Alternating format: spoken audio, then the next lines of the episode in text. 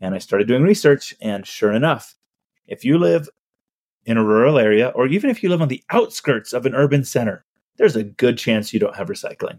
Um, we're talking 34 million single family homes. And then that's already adding to the 16 million apartment homes. You throw those two numbers together, we're talking 50 million homes without access. There's like 130 million homes in the US. I think that's 38% don't have basic access to recycling. It's like, what? One,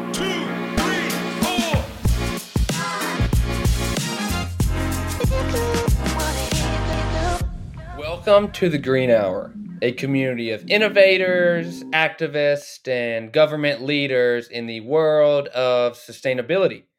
Each week, you will hear from a leader in sustainability to help unlock your mind to a greener future. Hey guys, I'm Preston Pogue, and on the show today, we're going to learn how you can recycle in your local community when there is no recycling infrastructure available.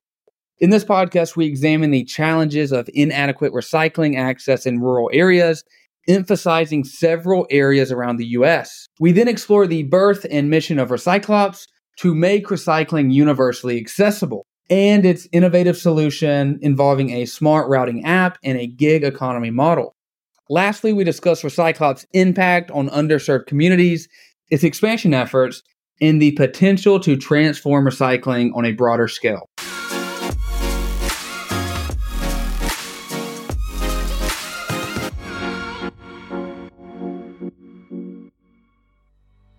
If you've listened to any of the podcasts in the past, you can probably recall me mentioning the city Pikeville, Kentucky. I went to college in this old coal mining town, and while I was attending college there, the COVID 19 pandemic hit, and we had to shift the way we lived on campus. One of the big changes was how the lunchroom operated. Where before it served as a place to hang out and eat, now students had to get food into go plates and take it back to their dorms. I remember seeing all the styrofoam waste and wondering why we didn't have better options, more sustainable options. I then began to see that the city of Pikeville didn't have recycling capabilities because the city did not have recycling centers or infrastructure available. I kept thinking, just because we're a small Appalachian town doesn't mean we shouldn't have the same availability to recycling. We deserve the option to recycle too. And around this time, I ended up taking this thought and creating a business plan for a competition. The idea was to provide recycling to underserved communities, mainly in the Appalachian region of the United States. My proposal featured a smart dumpster tracking system, a customer loyalty app with recycling incentives, and a mobility as a service platform connecting drivers to recycling logistics. I pitched the idea and ended up winning the competition, but it wasn't until a year later that I learned that someone had taken a similar idea and scaled it all across the US. Joining us on the Green Hour is Ryan Smith, founder and CEO of Recyclops, a company that focuses on providing recycling services in areas with limited or no access to traditional recycling infrastructure. They do this by employing a unique approach, utilizing a gig economy model and a smart routing app to connect drivers with recycling pickups and deliveries. Recyclops is currently operating in 30 plus states, bringing accessible recycling to over 1 million households.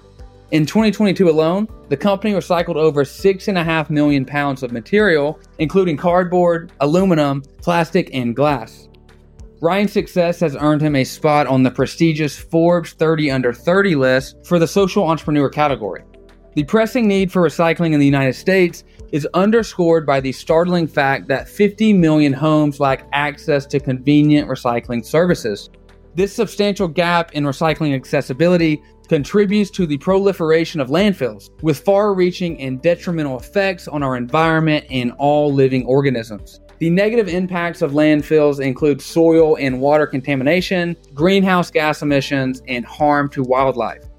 As a society, our escalating production of waste, coupled with insufficient recycling infrastructure, paints a grim picture for the future. Urgent action is required to address this environmental crisis and companies like Recyclops are working to make recycling accessible to all, regardless of geography. So, welcome back to the Green Hour. We are joined by Ryan Smith, founder and CEO of Recyclops today. Thank you so much for joining us, Ryan. Yeah, glad to be here. Glad we're able to connect. before we get into your story, and, and, I definitely want to get into that at first, but could you talk about your company, um, Recyclops, and what you do?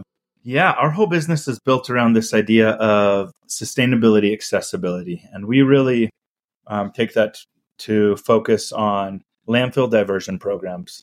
So we partner partner with communities and with brands to to create landfill diversion programs, whether that be a city that doesn't have recycling and we start a recycling program, or whether that be composting dirty diapers. We we kind of run the gamut. We touch everything from you know the basics to weird stuff like dirty diapers, solar panels, feminine hygiene products is something we're about to launch, and so it's all about keeping um, things out of the landfill, you know, regenerating soil um, with composting, stopping um, virgin materials from being exclusively used in manufacturing, and, and trying to make an impact. And that's why I'm so glad we're having this conversation because at the end of the day, it's about making an impact and about you know creating a su- sustainable future. So I'm really really excited for this. Um, so the first segment I want to get into is learning more about you and learning about your upbringing. And it looks like you grew up in, in a few countries. Um, so you weren't just specifically in the U.S. So could you start off by talking about um, your experiences growing up and, and how that molded you? Yeah, I've, I've, been thinking about this quite a bit actually um, of late. Um, but I was actually born um, in South America.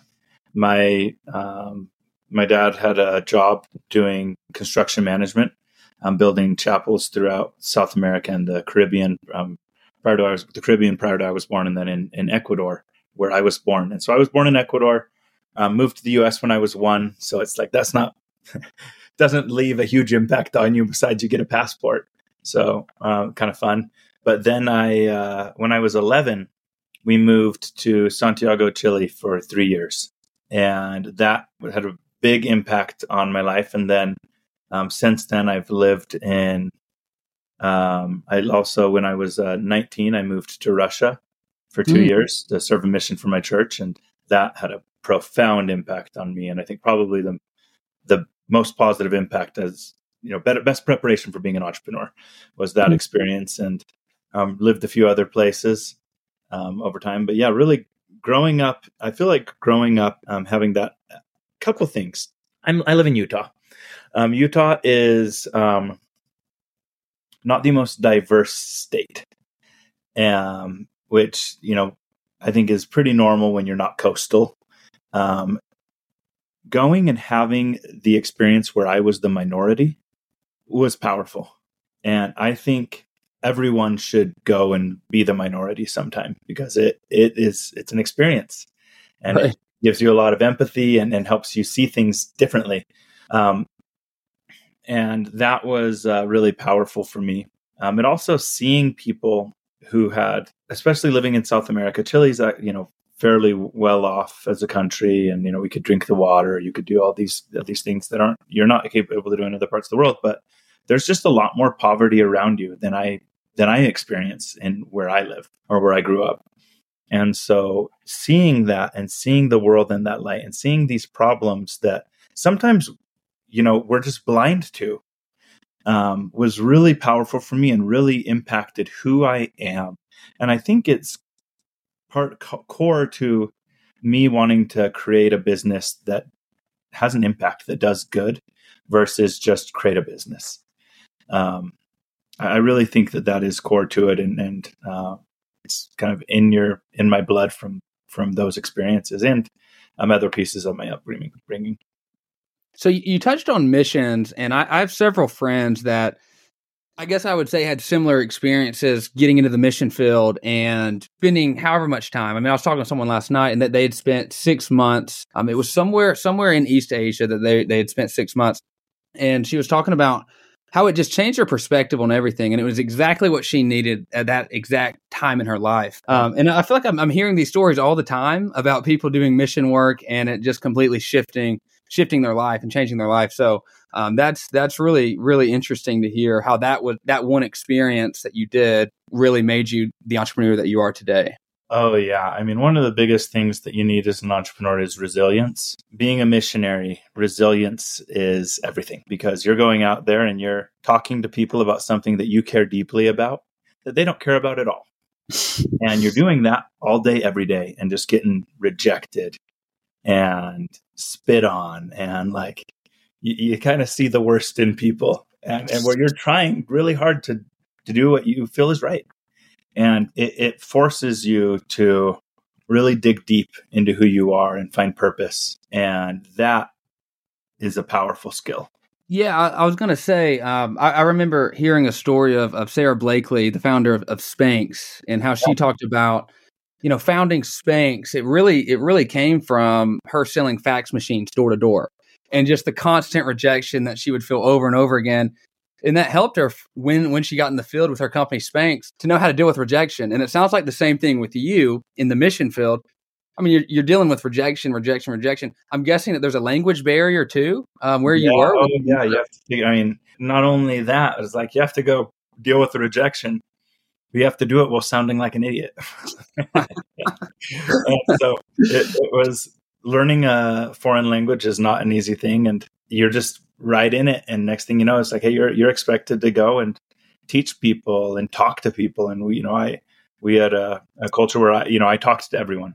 I didn't let someone pass the street without me, uh, you know, addressing them, saying hi, trying to introduce myself, and just met as many people as I could. And that, oh man, it's it's also a great language school, but but no, it, it's uh, it's hard, and learning the language is hard. So it's like you're doing something really hard, and then it's compounded by doing something else that's really hard, and it makes almost like learning the language didn't feel that hard. And learning Russian is hard. Russian's a hard language to learn but in comparison to what I was, what else was going on, it's like Russian.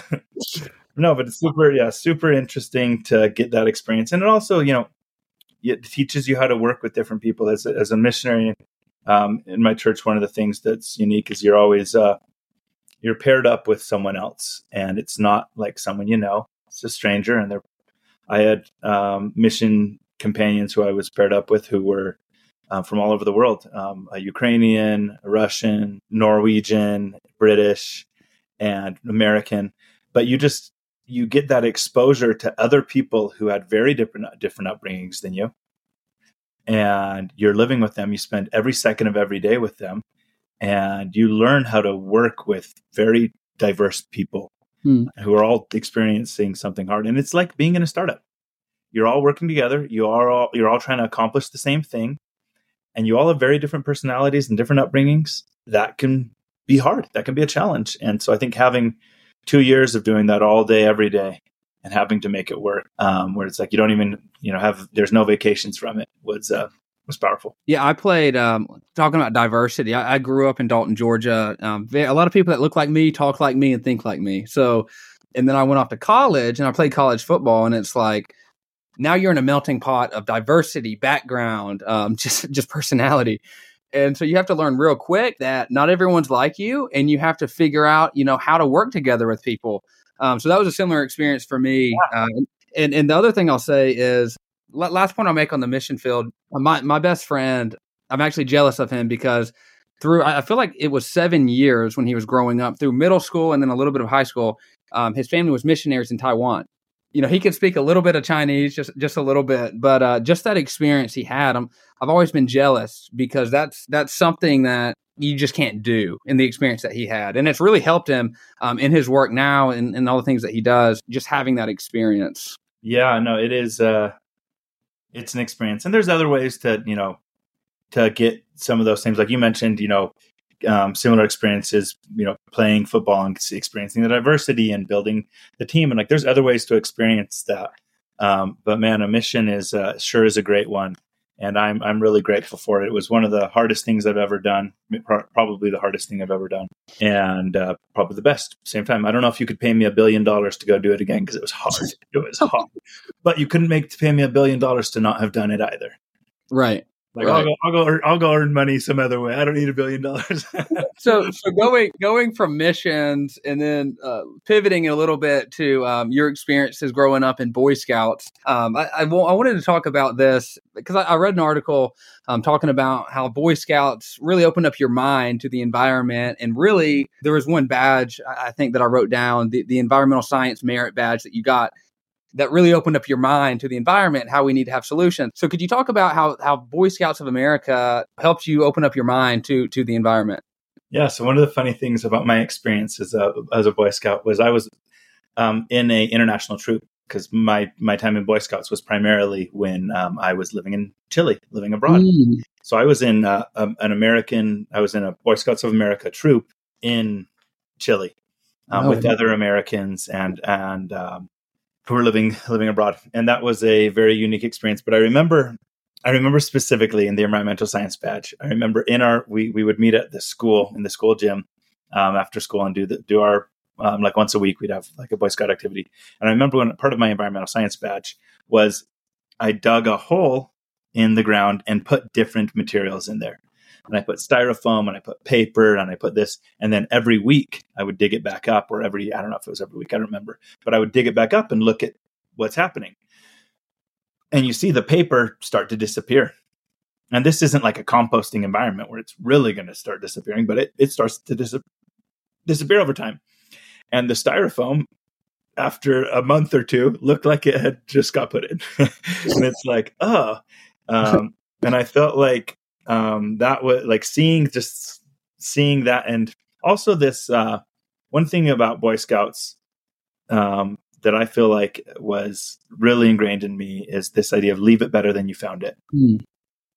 and like you go on a camp out and you don't leave the campsite looking like you were ever there. You leave it looking better. If some if someone else uh, hadn't you know had left some sort of mess you clean up that mess. Doesn't matter whose it is. Hmm. and um, i feel like that idea of leaving you better leaving it better than you found it has really stuck with me and going out and you know seeing nature and seeing the beauty of the earth you know through camping and different activities and then you know talking about it um, was was powerful hmm. um, and so i i uh, I've taken it to heart. This uh, leave it better than you found it. Trying to do my best to leave this whole earth a little better than than we found it. One of my favorite books I've ever read is called Leave Only Footprints, and I can't think of the author, but basically this guy, he was like he was like a newscaster. Um, he went through like a bad breakup, and then he said, "I'm I'm just gonna travel and, and visit every national park in the U.S." And the whole book is about him traveling the national parks, all of them. It's very interesting.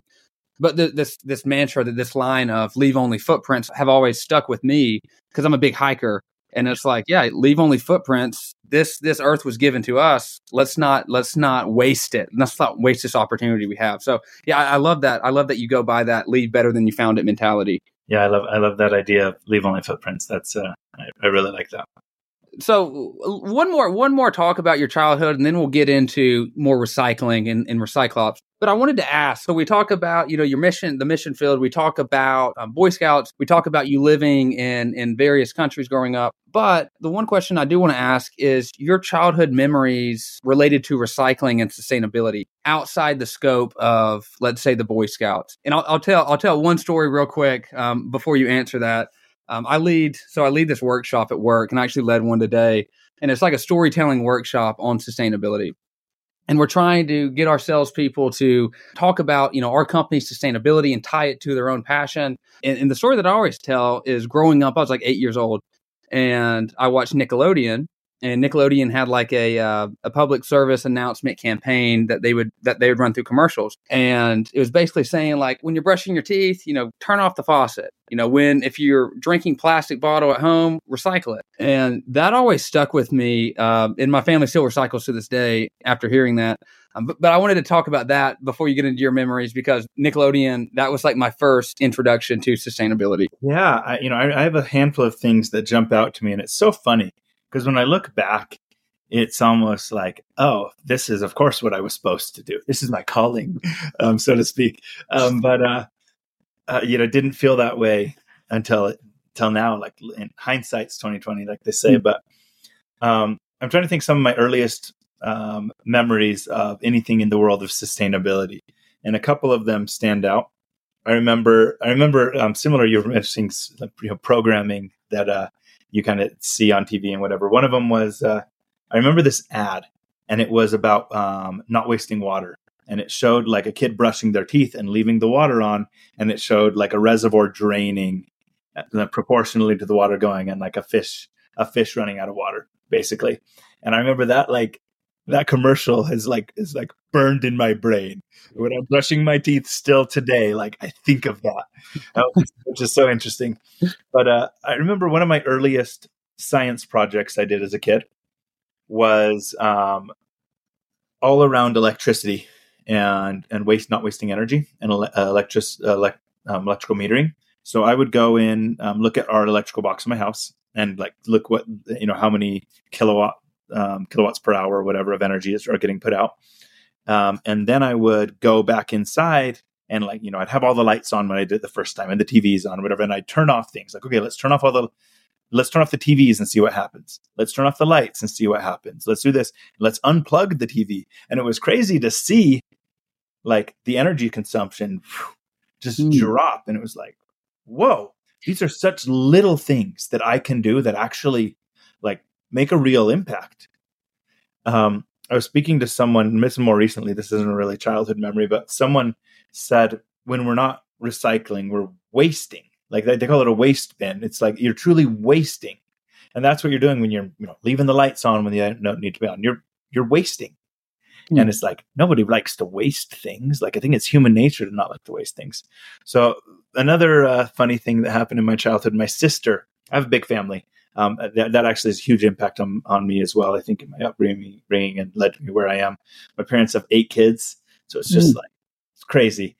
Um, I have, uh, but one of my older sisters, who's like eight years older than me or something, um, she um, gave me for my birthday um, when I was, or for Christmas, I guess, probably when I was six or seven, a recycle bin. A recycle. It was like I loved building things. I loved like you know just crafting and building things. And so she gave me this box, this thing that was like I guess a present that was full of like boxes and paper towel tubes and toilet paper tubes and tape and glue, so that I could like build stuff from all of this. And I loved this gift so much that the next Christmas I made the same thing for my little brother because uh, I really thought it was cool. And it was like, it was just a bunch of trash that she was like, hey, he's going to like crafting with this and giving it a second life and whatever. Um, and then uh, probably the last thing I remember, I did a science project again later that was all about um, hydroelectric power. Hmm. And I was fascinated by hydroelectric power. Just thought it was so cool that we could harness falling water to turn on our light bulbs like. Right. Um, and so i just feel like all of these little things that were like just part of my upbringing and just like exposure just really exposed me to this world of sustainability. You know no, you know some of them are recycling focused but like a lot of them are just like not wasting energy conservation you know renewables and, and stuff like that um, that i just found really powerful and uh, you know stuck with me. And i um i even I feel like i'm talking too much on this subject but i even feel like uh, some of these i did i did a service project when i was in chile. We um, and the houses were built out of recycled um, cartons. They can mm. make like drywall out of uh, cartons. Um, and this this nonprofit was called Un Techo para Chile, a house for a roof for Chile, um, and they would build we'd build these houses from this. And we went and did a, a whole like um, service project um, for a field trip you building houses from um, milk cartons. You know their milk boxes. They had their juice boxes. And it was like so cool to like I, I just thought that was so cool. It's like whoa wow we're turning like i'm drinking juice out of this like box this like tetra pak box. And now like this is someone's house whoa. Right. That's wild. Yeah. would you call that? Would you call that upcycling, or, or what would you call that? Yeah, you could call it upcycling. I mean, depends on who you're asking. Some people might call it downcycling, but I'd say pro- uh, I'd say upcycling for that yeah. that one in particular. Um, and yeah, where you're you're taking something and and not you're not just giving it a second life. You're giving it a second life that's going to last, you know, for decades. Right. And then the, the social benefits behind yeah, that. And the social benefit behind it. it. It elevates it further. Yeah. that's one of the things that I think people miss that there's actually a lot of, you know, when it comes to environmental stuff, there's actually a big social component to it, not just in like, oh, you know, lifting um, in that case, you're like, you know, providing someone a roof. But there's really opportunities to help lift people out of poverty by job mm-hmm. creation, um, by you know, through environmental cleanup efforts. And frankly, and if you look at who gets hit hardest by global warming, who gets hit hardest by all of this, it's not the rich, right? You know, the the the lowest income households in the world are the ones who are getting hit hardest by climate change, hmm. and it's it's a powerful um, social thing to do. And I always joke that recycling is the gateway drug um, to sustainability. It's so easy. Recycling so easy.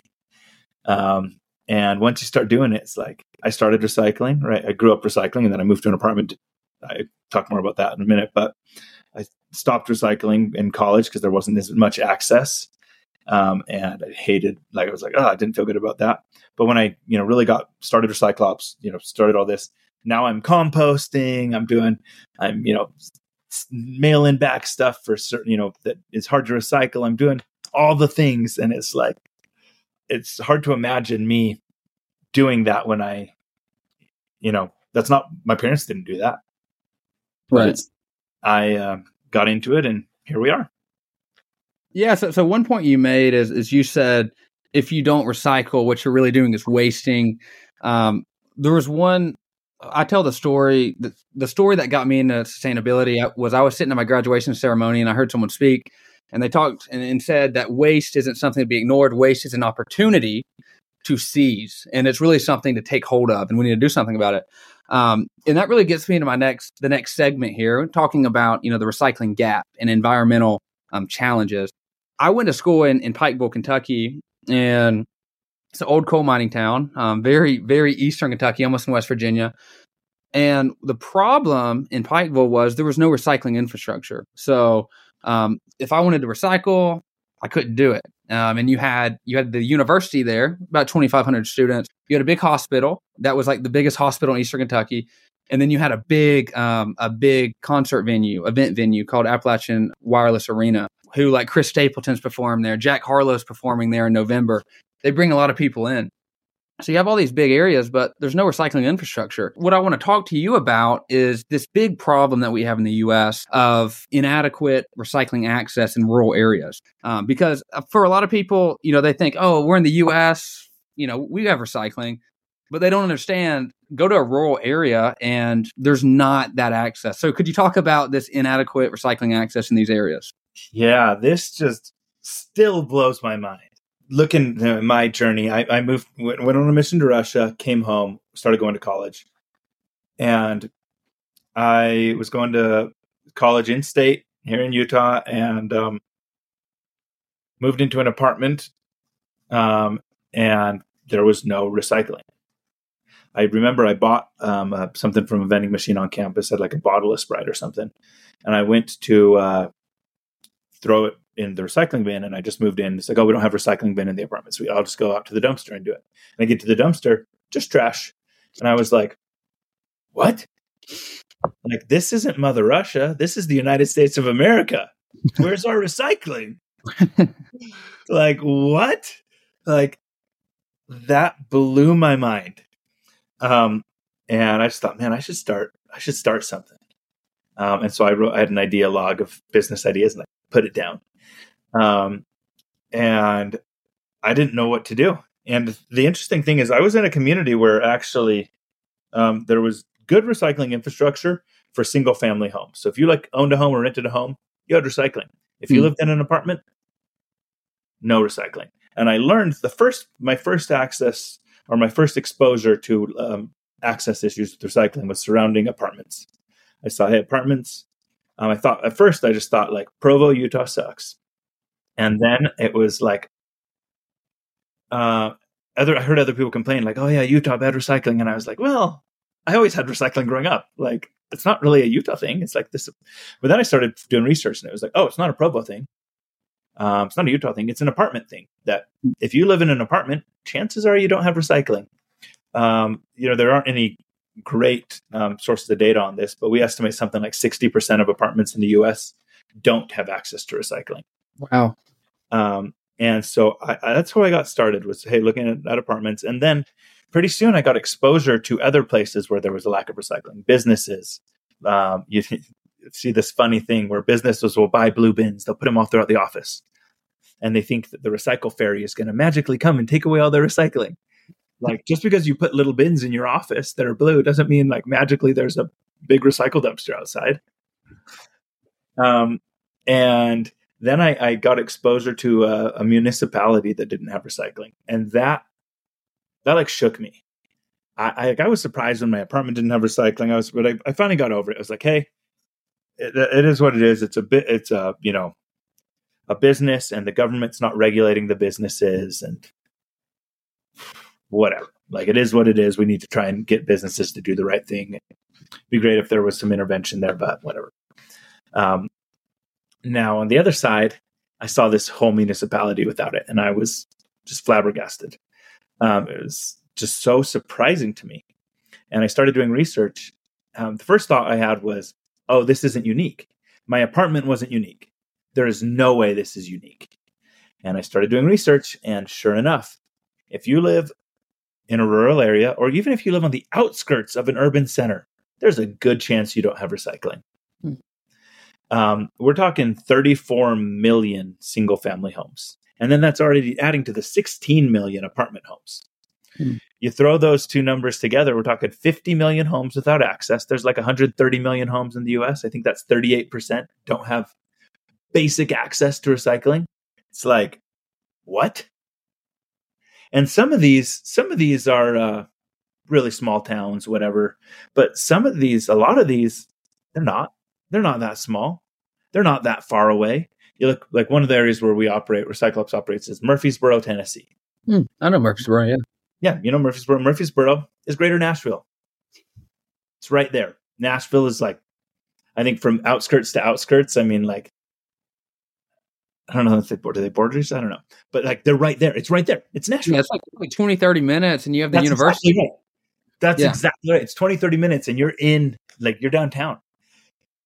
Murfreesboro doesn't have recycling. It's like, what? But that's not unique. Murfreesboro is not unique in that aspect. That's the same thing. I could I could have listed I could have chosen a dozen different locations and said the same thing. And or more than a dozen. Um mind boggling. And so I, when I saw that, one, two things happened. I saw, whoa, this is a big problem. Same time, like you said earlier, you know, it's an opportunity. It's like, whoa, if I care about this, I'm not unique. There are a lot of people who are going to care about this, and I don't need that many people to care. You know, I have a, you know, 10, 5%, 10% of people care.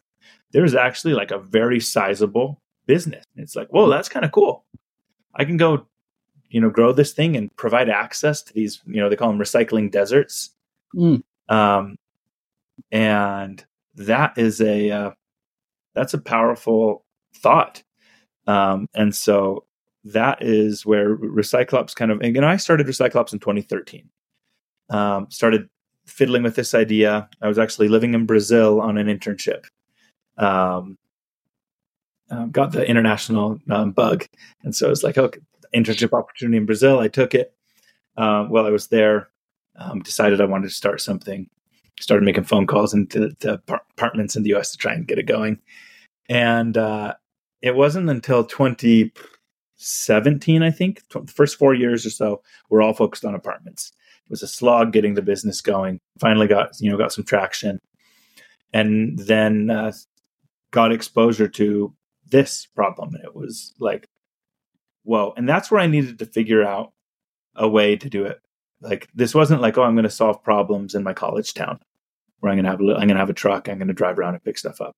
I needed to come up with a solution that I could stamp all over the country and solve this problem because it wasn't a problem. It was a geographically dispersed problem. Um, that's why it's a problem. Garbage trucks cost four hundred thousand dollars. The cart in front of your house that you have to pick up the recycling, they, they, it'll cost sixty to hundred bucks, and maybe a little more even sometimes. And yeah, you look at that, you start doing the math, and it's like, oh, no wonder recycling doesn't exist especially when garbage trucks are getting three to four miles a gallon at best. And you think, oh, that truck now has to drive, you know, an extra hour every day. If even if a location is just half an hour away from recycling infrastructure. That's an hour a day that it's the truck's not getting utility. You think a, if a place is an hour from recycling infrastructure, that's two hours a day. That's two of the eight hours a day. That truck is just not getting utility. Like it's not being utilized. And you think, oh, suddenly the economics of it get tough. Hmm. And and then you have these markets that are not nearly as attractive as big markets. And so it's like, where are the companies going to focus their energy? On the places that are easier and bigger. It's like, of course, that's where they're going to focus their energy. But that just leaves all the little guys to fend for themselves. Right. Yeah. So, so you, you touch on, you know, identifying this problem and then finding and, and creating a solution behind this, which is incredible. Uh, but, but what I want to understand is, you know, how, how does this work? How are you going into these communities, let's say Murfreesboro, and you know setting up recycling i guess like a, re- a, recycling program for them because you talk about dump trucks you say $400000 per truck and just the hours the economics doesn't make sense having these big trucks i can tell you in pikeville kentucky just the roads the roads the the back roads that it takes to get to kentucky that's another issue. So not only the cost the time but the road infrastructure in these areas it's not going to be able to handle these trucks going up and, and down. these trucks are heavy. Heavy. And and truck and this is something we, i don't talk about that much but road damage um, road damage done by the weight of a vehicle is actually something that's um, exponential by pounds so what i mean is if a vehicle weighs a thousand pounds and a vehicle weighs 10,000 pounds, it's not 10x road damage. It's 100x road damage, or mm. I, I, don't remember the exact multiple, but it's it's significant. Um, I think it's 4x. I think it's a 4x there. Um, and so it's like, you know, 10,000 pounds is going to be 40,000 pounds, going to act like, you know, going to kind of have the damage of 40,000 smaller vehicles. Um, wow. And it's like, whoa, that's, uh, it's kind of crazy. So, um, you're right. You know, the roads, the roads aren't suited for these trucks, you know, and then the, those trucks being on the roads that aren't suited for them, they get worse because of the trucks. And so it, the problem exacerbates. So, um, yeah, big problem, big challenge, and that's that's where it you know felt like what what can there be? What solution can we have? And I uh, I can't take you know real credit for the solution because um, family I, I just basically took a couple ideas and melded them together. Um, what happened when my first exposure to this was I actually saw a family run business there's a little there's a little town called Mapleton, Utah, a couple thousand mm-hmm. people, pretty affluent area up against the foothills of the Rockies, beautiful. Um, no recycling. Um, but 10 years prior, um, this family had the Merrill family had started Merrill Recycling. And there they went around with their suburban and a trailer, had a couple kids, three kids, I think, boys who would uh, get out and go pick up the recycling, and they had the, you know everyone got a bin, and they did it that way. And they brought recycling to Mapleton. You know, it was a subscription. Everyone's you know whoever wanted to signed up, and it worked. I was like, huh. They were looking to exit their business. I, mm-hmm. I this was my first exposure to this other area. We'd just been doing apartments, and I said, hey, maybe there's an opportunity. So we we kind of picked up their business where they left off, and I started brainstorming. Necessity is the mother of invention. We were going to die. The business, um, our business, we had expanded pretty heavily into commercial recycling. I was expanded, really focused on cardboard at the time.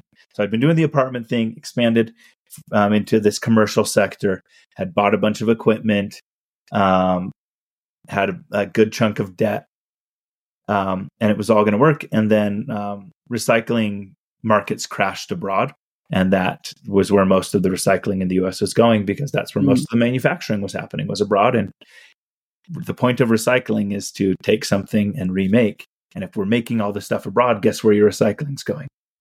Abroad.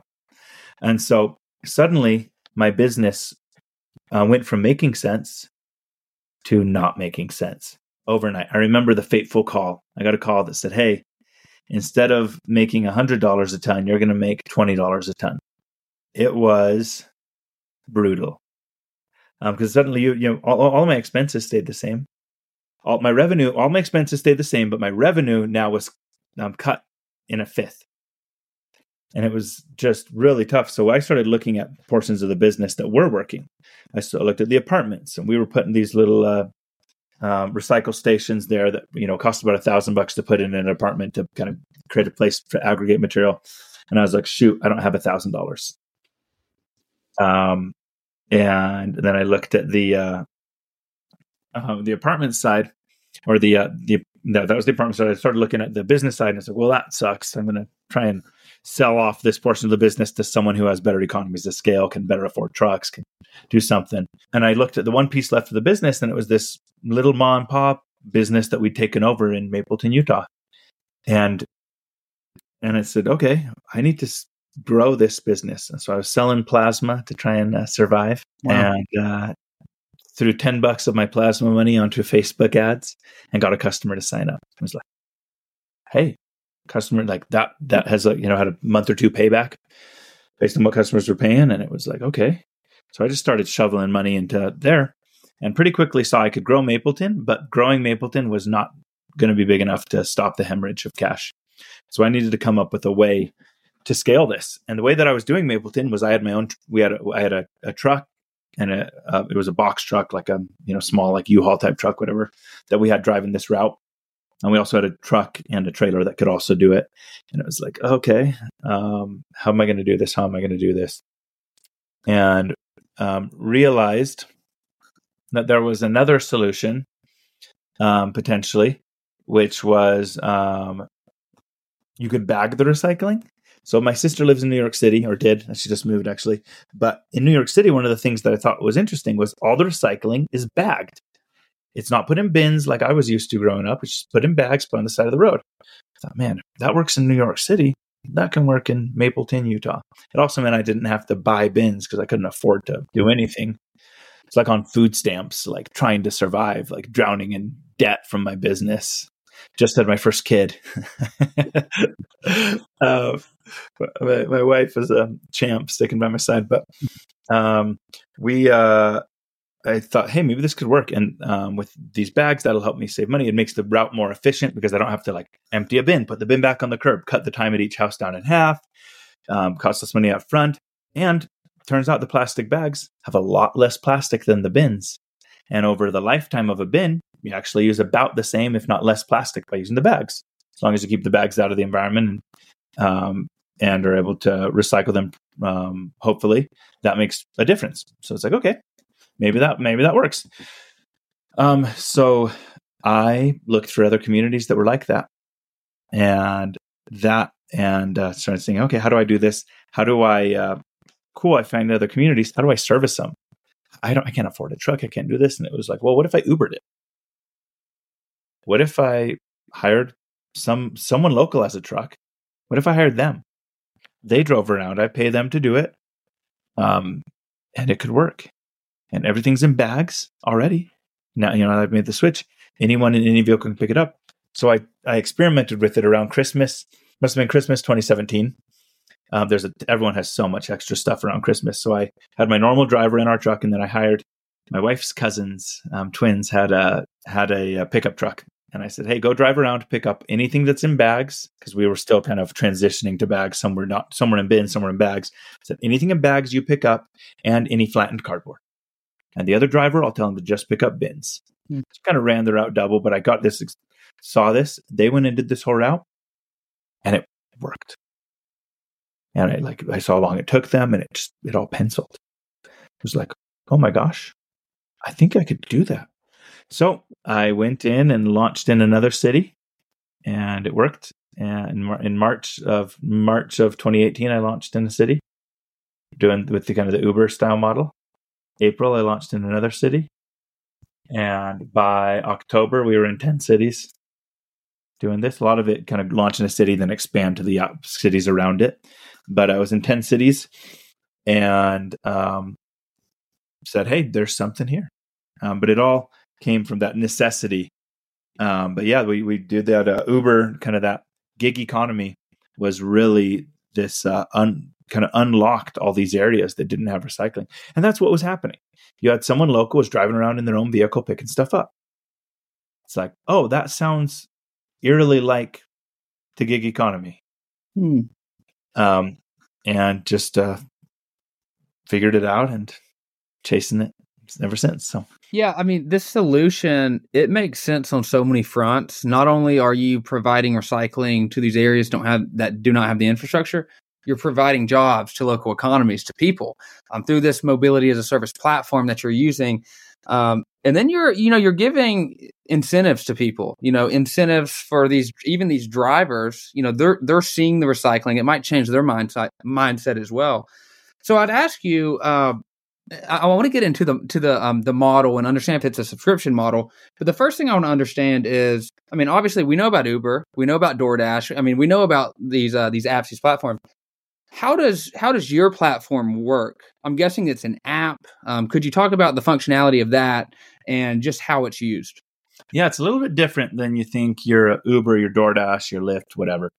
Um, because when you interact with Uber, you're interacting once right? You're not usually having an Uber pick you up every day, you know, once a week at, you know, this time to take you to this place. Whereas with your recycling, you, you know, that's how it generally works. You have a, a schedule. There's a schedule to it. We've looked at doing on demand. It's it's possible, but there's challenges with it. Um, but generally speaking, people want a schedule. They say, hey, every Tuesday is my recycle day, or every other Tuesday, whatever. They put out their recycling. Someone shows up.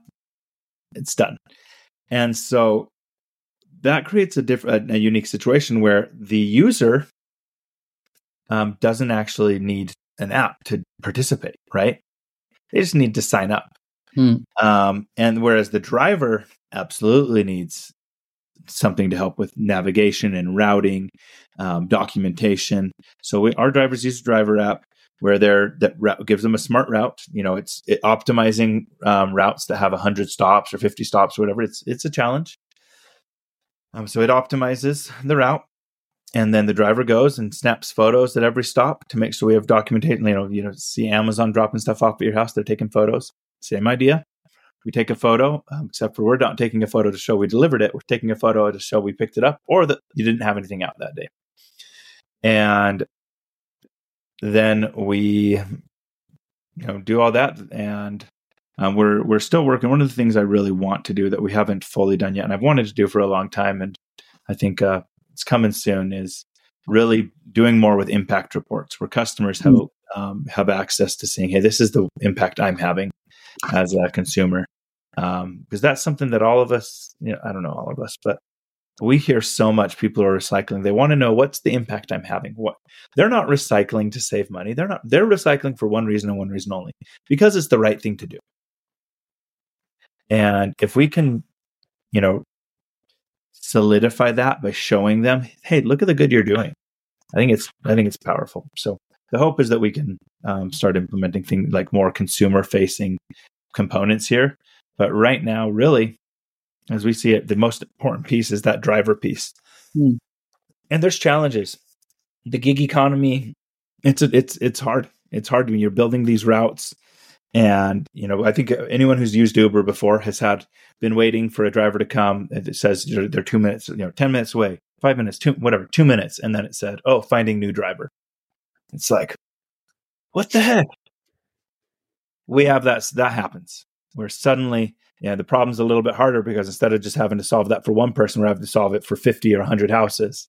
It's not, oh, 15 minutes or 10 minutes of work. We're talking about like, oh, six hours of work. Shoot, we got to find someone new um, is uh, you know got to pull from the pool and and it, that's a challenge.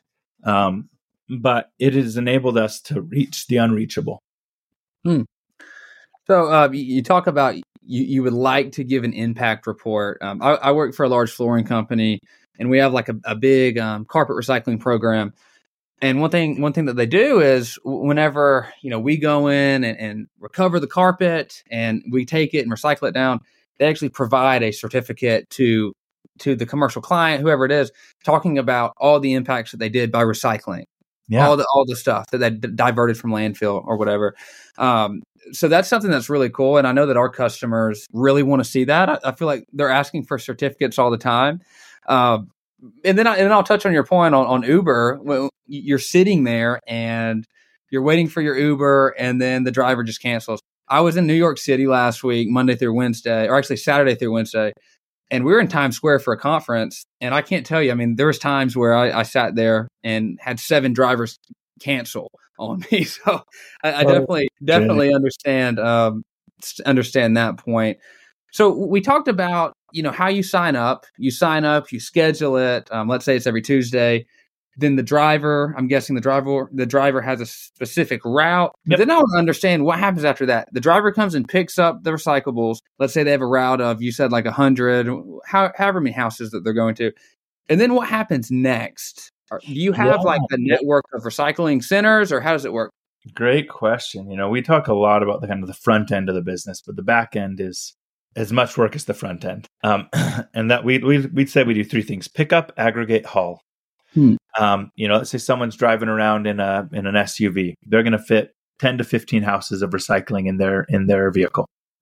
Uh, maybe you call it eight to fifteen. Um, and guess what? In some places, yeah, maybe there's a recycling center close by. Most places, though, if we're if Recyclops is there, there probably isn't a recycling center close by. So let's take Beaumont, Texas, for example couple out couple hours from Houston, good sized population. Um, you know, we can't have someone drive two hours every eight stops. Hmm. So instead, what we do, we uh, get a facility, whether that be a storage, like self storage storage unit in the smallest case, or it be a small warehouse, whatever. We load up material until we get enough to load a um, a bigger truck, like a you know a 26 foot, like um, kind of commercial, um, I guess a right under commercial um, truck, um, or a big trailer, and we uh, fill that up. And when it's full, then we're hauling, you know, a lot of houses at once instead of 10. Hmm. Um, and that enables us to do it. And then we have a um, we take our, the recycling to the same place the cities do. They're, they have you know recycling infrastructure all over the country, and every major metro has recycling infrastructure. If you don't live in a major metro, probably not recycling infrastructure. That's the problem. So we we uh, take it to the major metros, um, and you know b- build a um, relationship with them. And so we have a network of material recovery facilities or MRFs that we go to all over the country. Um, and we uh, that enables us to do things. And we also one of the things that's unique like we had a situation happen um, in uh, bartlesville oklahoma. Um, bartlesville um, is about an hour from tulsa give or take um, and quite a bit further from oklahoma city. Well the recycling center in tulsa had a fire and they stopped accepting recycling. And so they stopped accepting recycling and for a time because they're trying to get things under control from the fire. Um, understandable, but what normally happens in that situation because fires happen. This is not an un- like this doesn't happen every day, but it happens every year. There's some fire at some facility. Um, we took the stuff to Oklahoma City. Did that really hurt us economically? Yeah, totally. It sucked. We're committed to recycle. Whereas if it was a city program, that would have gone straight to the landfill. No hmm. way were they driving that to Oklahoma City. No way on earth. Um, you see it um, where the city says, "Hey, you know, the recycling the recycling facilities down. As soon as it's back up, we'll start taking recycling there again." Um, and it's like we we said no, that doesn't work for us. Mm. We can't collect people's money for recycling if they're not doing it. And, and everyone everyone, you know, it's a it's a subscription service. You sign up, you pay a set number of dollars a month. Um, it's like um, eighteen bucks a month, um, or um, sorry, um, there's there's there's a few different price points around the country, but the average customer is paying um, like twenty five dollars a month, twenty seven dollars a month, um, and you pay that subscription. Then we show up and do it all, and we and we ensure that we're actually going to do the right thing with it, um, one of the things that's really fun about what we do is we actually have a lot cleaner recycling. A lot of reasons why. Um, one is who's signing up, but another is by picking things up more manually and in bags. Um, you contaminants don't make their way into bins. So, like an example I like to use is a toilet. Someone can dump a, a toilet into with water still in the U bend, whatever, into their uh, trash can. And guess what? People don't clean their toilets before they throw them away. Um, oh. They can, right? And so someone puts that into their recycle bin. They're like, oh, it's glass. Let's put it in the recycling bin. Porcelain, not the same. So it shouldn't be in there anyways. But then everything else that's in that, that, that gets dumped into a big truck. Uh, and it gets smashed and glass shards get in everything and nasty water and all that, whatever. And guess what? When that gets to the recycling center and they dump it and they see a chunk of a toilet on the side, they're not picking through piece by piece. They get a loader, they push that to the side. That's going to the landfill. Well, guess what? When you're picking it up, when someone's picking it up in their um, Toyota Corolla, they're not picking up the toilet. um, and so we can avoid a lot of these contaminants and even just like food, gross stuff, like it gets seen. The bags are transparent. We pick up and you don't you don't pick up that stuff. And it helps keep the recycling a lot cleaner. And then when people do make mistakes, um, it's contained to their bag. There's not cross contamination, which is a big problem in recycling when you get things in a big compaction truck. Your neighbor, you may not be a bad actor, but what if your neighbor is? Their stuff gets mm. squished into yours. Suddenly, a lot more stuff goes to the landfill than should have. Mm. Um, so we we boast um, a five to eight percent contamination rate. So five to eight percent of we pick up what we pick up goes to the landfill, and that is stuff that never we shouldn't have picked up in the first place generally. Um, and but most um, city programs, you're talking 18 to 40% of what gets picked up ends up in a landfill. Wow. So we're significantly better than that, which super proud of. Um, and uh, yeah, we're, uh, um, it, you know, it's a system that, you know, has, it has its flaws. Um, nothing's perfect, but the other system has its flaws too. And right. so uh, we're, we're pretty proud of the work we're able to do and the homes we're able to reach because of this. Yeah, it's it's. I mean, honestly, like like looking into it, and as I kept doing research into into Recyclops and into you, I was like, th- this solution. It seems like it should just be in in the front of your face for a lot of these people, you know, because it's there's this massive problem. If you if you live in an area that doesn't have recycling, I mean, in your mind, you should be thinking, you know, what where is my trash going? What, am I doing? And I love the example you gave about Oklahoma City, and and that's great work that y'all did. I, I, know economically it might not have made sense, but for for your mission, I mean that that's ultimately what you're doing. And a lot of people, uh, again, they don't they don't understand the challenges posed by the lack of recycling options. I'll go back to Pikeville, Kentucky, um, with no recycling infrastructure. Um, the problem there was you had landfills that were filling up rapidly. Why are they filling up? Uh, if you have recycling, you can offset a lot of that amount and they were about to have to make, I think, and I could be butchering this number, but I think it was like a $13 million investment um, in a new solution for the landfill.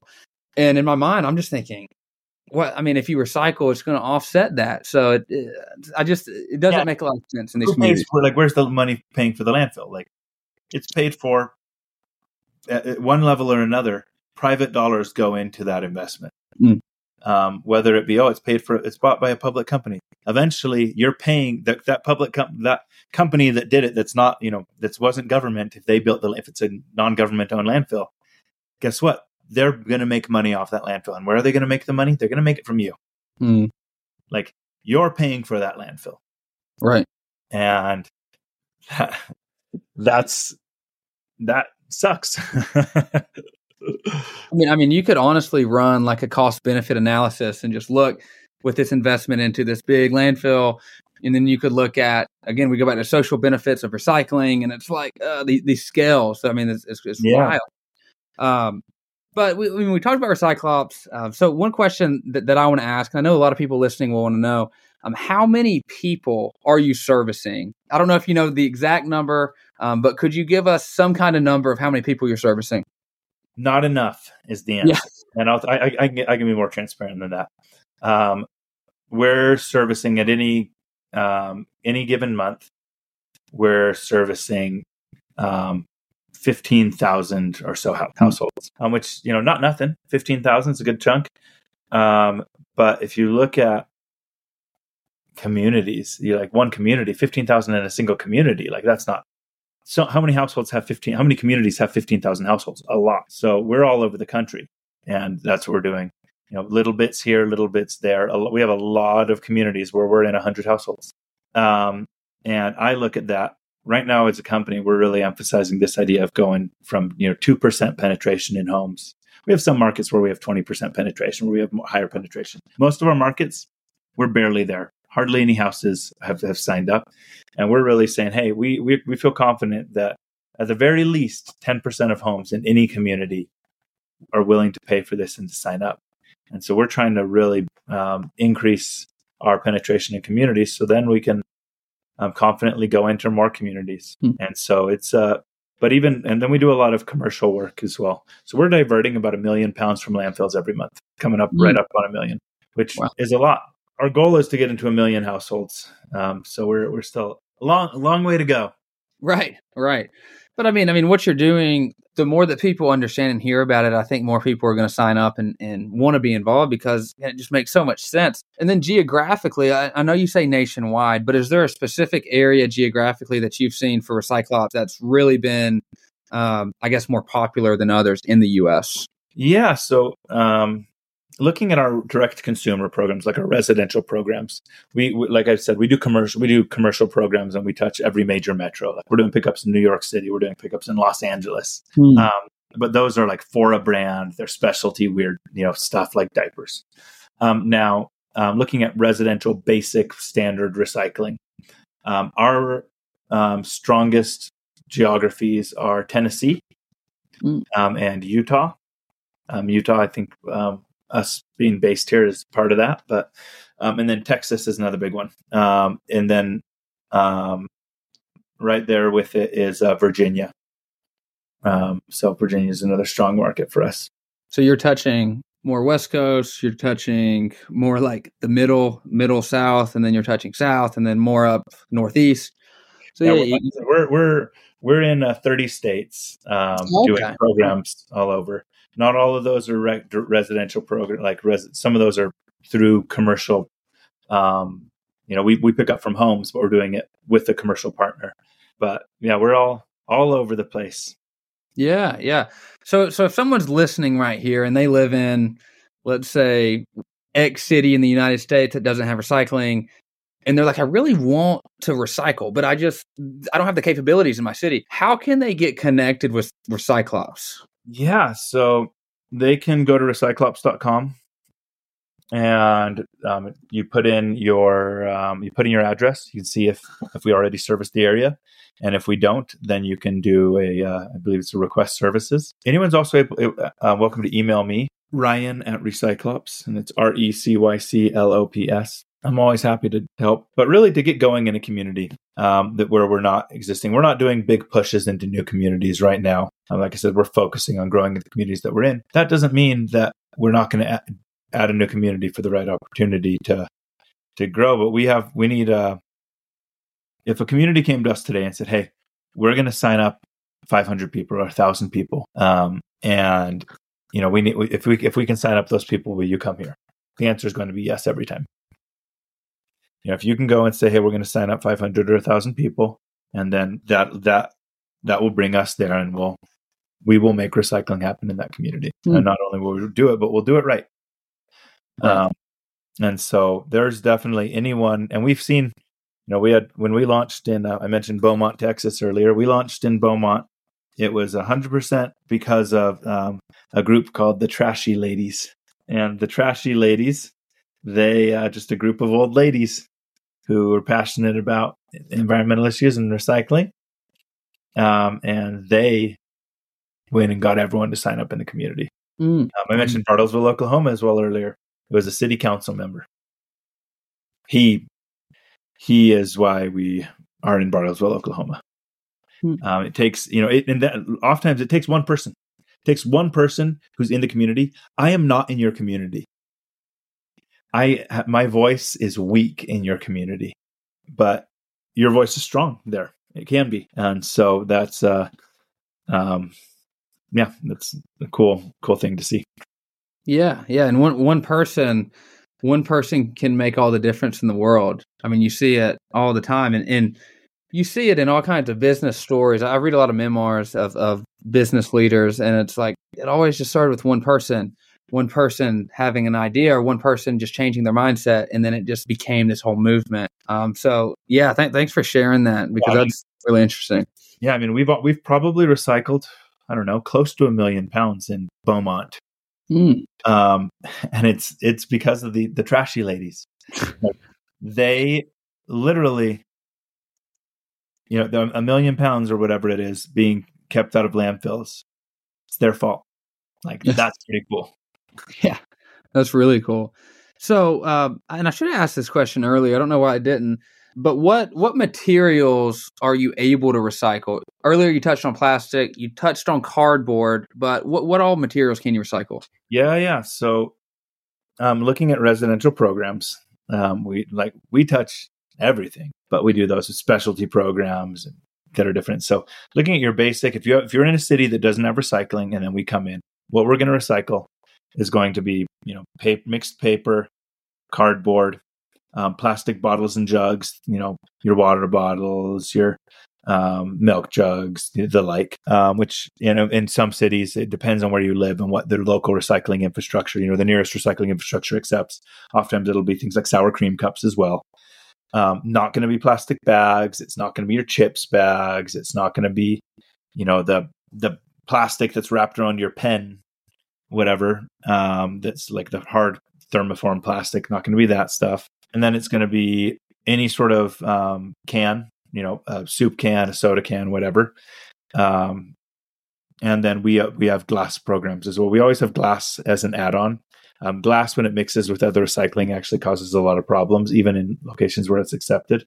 Glass breaks, it's dangerous, and then the broken shards of glass embed in other material, and both of them end up at the landfill. So we just keep it separate. Mm-hmm. So paper, plastic, um, cardboard, metal, glass, um, and then we offer in cities that don't have um, um, that have recycling, we offer other specialty programs. So we'll do programs that are focused on what the city doesn't take in those cities.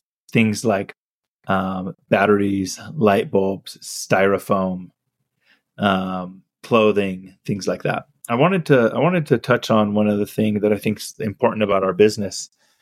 I want to make sure that we we uh, can briefly mention it and that is that in the last year we we made a shift in our business where instead of only using the gig economy, the Uber style, we started using uh, working with local franchises. So someone has the opportunity to say, "Hey, I don't want to just be like some Uber driver. I want to own this," and so they um, are able to use all of our back end infrastructure and um, all of our know-how and um, if we're already if we've been in an area, some areas we've converted to a franchise, they're able to take the book of business as well and be the owner of that. And you know, we we lose a lot of upside by doing that uh, in an individual market, but we feel like we can reach more people this way. Mm. And hmm. at the end of the day, that that's going to be better for the world and better for business. Um, and so franchising is something we've really started to do, and it's uh, um, a you know in the world of franchising it can be quite um, can be a good business for someone a really solid business for someone um, and uh, do good in the world. So kind of kind of cool and anyone who's interested in that it's also it's on our website. You can sign up to be a franchise you can franchise an area we're already in you can open up a new territory and uh, it's in the world of franchising it's quite affordable um, we wanted we wanted to make sure that there's we can we're all about access and so we want to make sure that we can be a business, but also create that access. So, yeah, one one question that I that I have for you, and that I'll get into, um, is how how Recyclops, how you are raising awareness around Recyclops, and then letting people know about what what um, what you can offer. Because for me, I, I hear you talking, I'm like, I just want to run around to, to all of the, my neighbors here and, tell them about this because it's it's just great. I mean, it's it, you're filling this major hole that we need to to have filled, and you have the solution. I was actually I mentioned that I was on a call earlier, leading a workshop for for our um, commercial sales team on um, sustainability and, you know, one of the ladies asked me at the end in the question and answer, she said, you know, how can we increase recycling, you know, across the board with our clients? And I said, what I do, what I try to do with people is just take them on to a local cleanup, take them to a local watershed and see what the human race is doing of all the waste. I, last week, um, last weekend, I, w- I was at a river cleanup and I wish I could pull up pictures to show you right now of how much trash we picked up 2,000 pounds of trash in this one watershed. And you're talking styrofoam and plastic. And that was like the bulk of it all. Oh, styrofoam yeah. cups from Chick fil A, from Zaxby's, plastic bottles, you, you name it. and it was just mounds of trash. I've never seen anything like it. And so I told her, I said, just take them in the community and do a cleanup because that will shift their mind that you need to start making change. Um, so back back to my original question, you know, how do you raise awareness um, of Recyclops to people? Yeah, so community is everything. Um, that's actually one of the reasons why we are starting to work more with franchises because they are in the local community and they're they have such a better voice than us. We try and work hard, work with local government. We work with community groups. Um, we do traditional, you know, we've done a lot of traditional advertising, um, whether it be, you know, digital advertising. We've done some physical stuff as well, um, and really try and get the word out. But we found that the word of mouth is king in this. Recycling is a community effort, and so mm-hmm. the hmm. best way to hear about it is from the community. Um, I, feel like we still have a lot to learn in how to grow that community. You know, I mentioned that's a big goal of ours right now as a company, and I feel like it's been it's been a challenge. Um, you know, we can we can really get get a good little uh, hook in a community, but then growing beyond that is uh, it's a slog, and uh, we we're still learning and growing as we do that. You know, we're we've been around for a hot minute, but um, may, had some major pivots over time and are learning and growing. And you know, I think we've we've built a fairly successful business along the way, and hopefully we can do that. We're gonna get we're gonna get to a million households. We're definitely gonna have that. It's gonna happen. No, amen. Yeah, the, the opportunity. I mean, a, a million is when you look at the thirty, the fifty million households that don't have it. A million is a far cry from what we need. Um, so I, uh, I, I truly believe we can we can do that. So the final two questions I have for you um, are more personal. So we're, taking taking going from Recyclops now going to the more personal side. Um, I try to ask everyone this question that comes on the podcast. It's very simple, and it can almost be hard to answer sometimes because it's so simple. But I like to ask it so the listeners can get an understanding of. Okay, a lot of these answers to this question are very similar, and, and the question is, why is sustainability important? Or maybe I should rephrase it for you. Why is recycling important? You know, a couple things that I've said already, I think touch this that there's only one Earth. This is it. This is what we've been given. And we have a responsibility to take care of it.